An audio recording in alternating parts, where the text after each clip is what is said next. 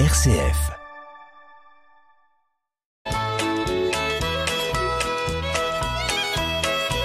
Bonjour à tous, bienvenue dans notre émission Le patrimoine en question. Bonjour Marie-Laure Aucourt. Bonjour Hubert. Alors Marie-Laure Aucourt est responsable d'une équipe euh, de juristes de conseil juridique chez CDER, plus particulièrement chargée des questions de patrimoine et du droit de la famille. Et on a le plaisir de l'avoir avec nous. Et je vous rappelle, chers auditeurs, que vous pouvez nous poser des questions puisque notre émission, c'est le patrimoine en question. Et le patrimoine en question, c'est une adresse mail que vous avez sans doute déjà noté mais que je vais rappeler. Le patrimoine en question, tout est attaché. Il y a un S à question, il y a un point, chalon, rcf.fr. Merci de nous envoyer des questions qui permettent d'enrichir notre connaissance de la vie quotidienne, mais aussi du droit. Alors, euh, Marie-Laure, aujourd'hui, une question de pleine actualité. Oui, on va parler de fiscalité. Alors, on va inverser les rôles. Hmm c'est vous qui allez me poser la question euh, et, c'est moi, en tant qu'ancien fiscaliste des années 70-80, va essayer de vous répondre. Bon, ça va être sympa. C'est bien de changer un petit peu. Alors Hubert, les avis de taxes foncières sont arrivés dans les boîtes aux lettres euh, bah, de nos auditeurs et comme les, nôtres aussi. Et partout on constate euh, des augmentations considérables. Le président Macron a encore affirmé il y a quelques jours que les impôts nationaux avaient baissé. Ça baisse, mais ça coûte de plus en plus cher. Pouvez-vous nous expliquer ce qu'il se passe avec la fiscalité locale? Alors Marie-Laure, euh, la fiscalité, c'est un sujet épineux et c'est un sujet brûlant, surtout quand euh, les augmentations arrivent. Et donc euh, c'est vrai que les taxes foncières, là, on en parle à la radio, on en parle partout, on en parle même sur les trottoirs entre voisins. Et toi, ta taxe, elle a augmenté, elle n'a pas augmenté. Et donc euh, on va essayer de faire un peu le, le tri sur cette question des impôts. Parce que quand on nous dit que les impôts baissent et c'est presque dans tous les discours politiques avant les élections. Les mm. impôts vont baisser. Eh bien, la question c'est est-ce que c'est vrai? Eh bien, on va dire oui, c'est vrai pour certains impôts, et puis peut-être que ça l'est moins vrai pour d'autres. Alors au cas particulier, il faut savoir que le président Macron a encore dit si les taxes foncières augmentent, c'est alors que les impôts nationaux baissent en France, c'est parce que les communes sur lesquelles je n'ai pas le contrôle ont décidé de les augmenter. Donc il renvoie la balle euh, au niveau des collectivités locales.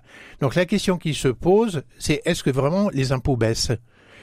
Alors, est-ce que les impôts baissent? Alors, les impôts, c'est quoi? Ceux que qu'on appelle les impôts nationaux. Il s'agit de l'impôt sur le revenu, mhm. hein, principalement. Alors l'impôt sur le revenu, déjà, il faut démystifier les choses. En France, il faut savoir que 44% seulement des foyers fiscaux payent l'impôt. C'est tout? En, gros, il y a 56% des foyers fiscaux qui ne payent pas l'impôt. Et donc, vous imaginez bien que euh, ceux qui le paient trouvent que c'est pas juste. Et ils attendent toujours que ça baisse. Alors, question est-ce que ça a baissé? Est-ce que ça a baissé? Alors la question, est-ce que l'impôt sur le revenu a baissé? Eh bien la réponse, c'est quand même oui. Parce que très longtemps, et notamment euh, euh, dans, dans, les années euh, avant 2007, eh bien on avait des tranches qui allaient jusqu'à 60%. Et moi j'ai même connu la tranche à 75%. Hein, en 76, impôt sécheresse, on avait majoré la tranche de 60% de 25%.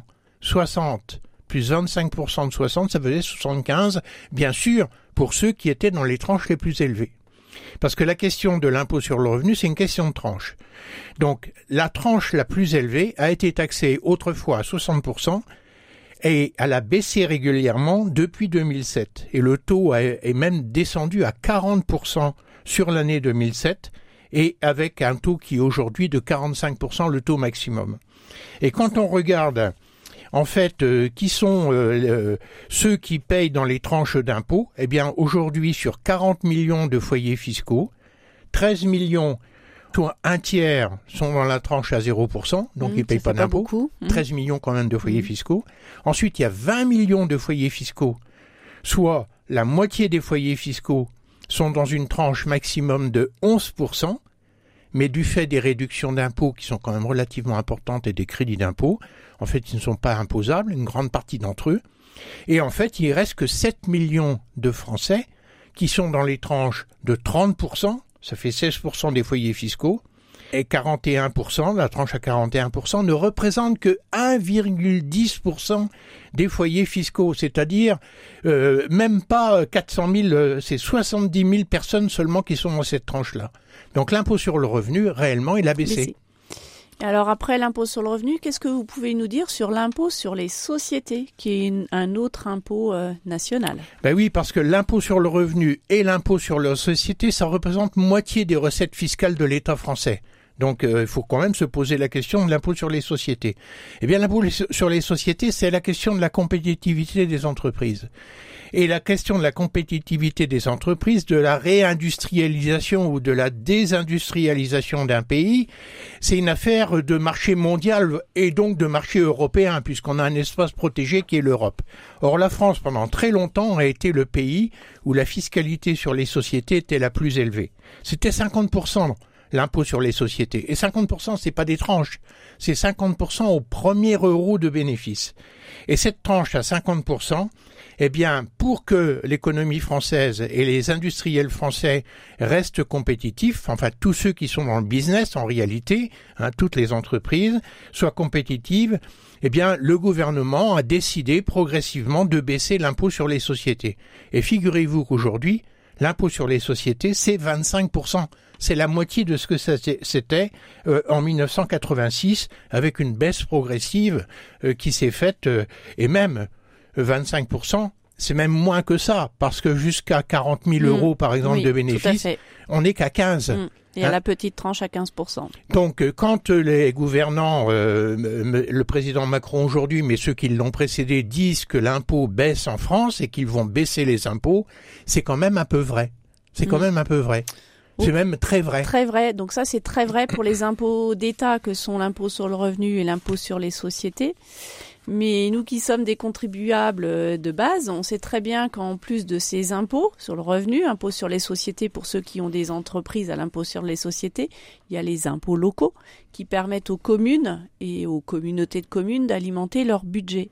Or, il est clair que cette fiscalité est de plus en plus lourde. Alors, cette fiscalité est de plus en plus lourde. Pourtant, Marie-Laure, la taxe d'habitation a été supprimée sur les habitations principales. Donc, vous allez nous dire que ça baisse, en fait, Hubert. Ben oui, même le président Macron a promis que, et a dit au mois de juillet dernier que euh, la fiscalité locale avait baissé et qu'il avait redonné aux Français, grâce à la suppression de la taxe d'habitation, presque 19 milliards d'euros de pouvoir d'achat. Alors ça ressemble à une provocation quelque part, parce que quand on dit ça, c'est la taxe d'habitation, tout le monde la paye. toute personne qui était dans un logement la paye, locataire comme propriétaire. Donc c'est vrai qu'elle euh, est supprimée définitivement en 2023 et que la suppression correspond à pratiquement 19 milliards d'euros, c'est énorme, 19 milliards d'euros euh, remis dans la poche des Français en termes de pouvoir d'achat. Et pourtant, on a le sentiment que ça augmente. Et pourtant, on a ce sentiment-là. Alors pourquoi? Alors d'abord, il faut savoir que la suppression de la taxe d'habitation est décidée par l'État, mais c'est une recette en moins des communes. Et donc l'État a promis de compenser la totalité de la perte de ressources des communes. Alors ça s'est fait peut-être euh, oui et non euh, exactement, je n'en sais rien, mais globalement c'est quand même ce qui s'est passé. Donc euh, au niveau des communes, normalement la suppression de la taxe d'habitation ne devait pas entraîner d'augmentation des autres taxes qui leur permettent d'équilibrer les budgets. Et la réalité et la réalité, ben, c'est pas du tout ça, parce que figurez-vous que euh, dans les communes, ils ont fait leur compte, il faut qu'ils équilibrent leur budget, ils disent que les dotations de l'État baissent régulièrement, les maires des petites communes, des moyennes communes et des grandes communes font leur compte, ils savent ce qu'ils doivent dépenser, ils doivent faire face à l'inflation, l'augmentation de l'énergie, l'augmentation de l'électricité. S'il y a une piscine, ça coûte extrêmement cher. Certains ont même fermé les piscines parce que ça coûtait trop cher et qu'ils n'avaient plus l'argent pour les payer. Il faut payer le personnel avec l'augmentation des salaires décidée par l'État, etc., etc. Et le budget des communes est devenu un enfer pour réussir à l'équilibrer. Alors qu'est-ce qui reste comme possibilité pour un maire dans sa commune? Eh bien, c'est d'augmenter. Alors, une chose, ce sont les taux de fiscalité mhm. locale parce que la taxe foncière payée seulement par les propriétaires, propriété bâtie, propriété non bâtie, eh bien, c'est une affaire d'une multiplication. Multiplication entre deux choses, la valeur locative, c'est-à-dire le loyer qui serait possible pour le bien en question, et un taux qui est décidé par la commune. Alors, les valeurs locatives, il faut savoir qu'on est sur des bases qui remontent à 1970. Donc très anciennes. Réactualisées une première fois en 1980 par les départements et réactualisées chaque année par l'État avec un petit coefficient, mais on est toujours sur la réalité des locatives de 1970. 1970, vous vous rendez compte? Et donc, euh, il y a une réforme qui est en cours, décision qui a été prise en 2020 par une loi qui a dit maintenant on va se rapprocher de la valeur réelle locative pour avoir des bases qui soient justes entre toutes les propriétés. Et le coup est parti. Hein. Déclaration immobilière qui devait être faite pour mmh. le 30 juin 2023. Entre nous, ben, propriétaires ont vu qu'il y avait quelque chose sous roche. Euh, ils ont oublié de déclarer. On a reporté le délai au 31 juillet, puis je crois au 10 août. Et maintenant, l'administration fiscale a les données. tous les biens qui sont loués ah là, les loyers. Mmh. Elle connaît même qui est les locataires. Et elle sait si les logements sont vacants ou pas vacants. Et donc, il va y avoir une nouvelle imposition qui arrive à grands pas, qui est celle de la taxe foncière, avec des revalorisations de, valeurs locatives. Premier effet euh, euh, qui fait mal, et deuxième effet qui fait mal, les communes auront la main pour augmenter les taux. Donc vous êtes en train de nous dire que c'est pas prêt de s'arrêter en ce qui concerne l'augmentation eh ben, de la taxe Je crois que les jours futurs pour les propriétaires euh, sont des jours assez sombres sur leur fiscalité, hein, parce que euh, il est clair qu'elle va augmenter, parce qu'il n'y a pas de secret. Les communes ont besoin d'équilibrer leur budget, elles doivent faire face à l'inflation, elles doivent faire face à, à des coûts euh, demander des besoins qui sont pas couverts par les Français et qui le accord et acquis le demandent. Et euh, il va bien falloir que les communes trouvent des ressources. Et la ressource future il faut pas se faire d'illusions, c'est la taxe foncière. Donc ok pour la baisse des impôts nationaux, la suppression de la taxe d'habitation, mais augmentation de la taxe foncière. Et il n'y a pas de secret, tout ça est une affaire de vases communicants, tout le monde euh, dit la vérité, mais en même temps tout le monde euh, raconte des histoires, et à la fin c'est le contribuable qui paie. Merci Hubert.